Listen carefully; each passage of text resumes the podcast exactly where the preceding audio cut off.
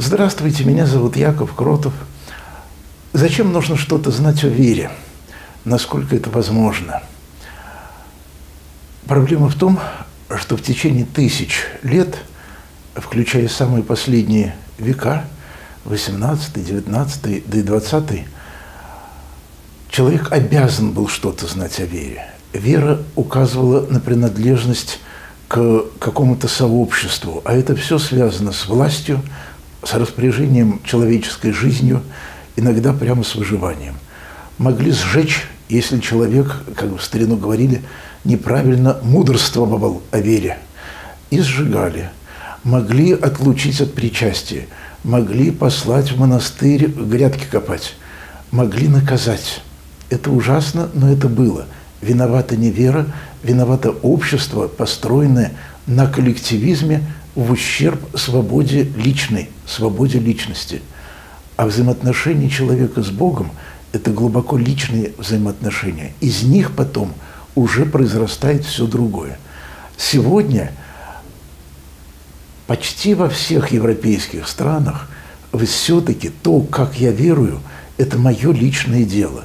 Цена веры, цена знаний о вере резко возросла.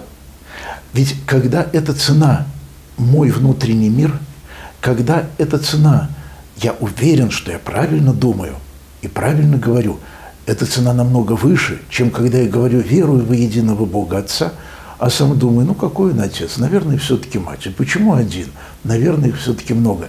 Но говорю, верую во единого Бога Отца, чтобы выжить, чтобы считаться хорошим русским, хорошим православным, хорошим греком. Говорю, наступая на горло собственной совести. Мы живем в более свободном мире, и поэтому нам меньше угрожает, если мы вдруг скажем, что Дух Святой исходит через Сына или в Сыне. К нам не пристанет никакой инквизитор, я надеюсь. Но знать это нужно, говорить словами нужно. А в течение многих веков было целое движение в церкви аномеи, номос, имя – аномии люди, которые говорят, не надо разглагольствовать, не надо искать слова, вера невыразима, вера в глубине души. Это неправильно. Как и любовь к другому человеку нуждается в словах, как мы должны знать, как хочет называть себя другой человек, мужчина он или женщина, так и Бог. Он создал нас такими, чтобы мы о нем говорили и знали его через слова.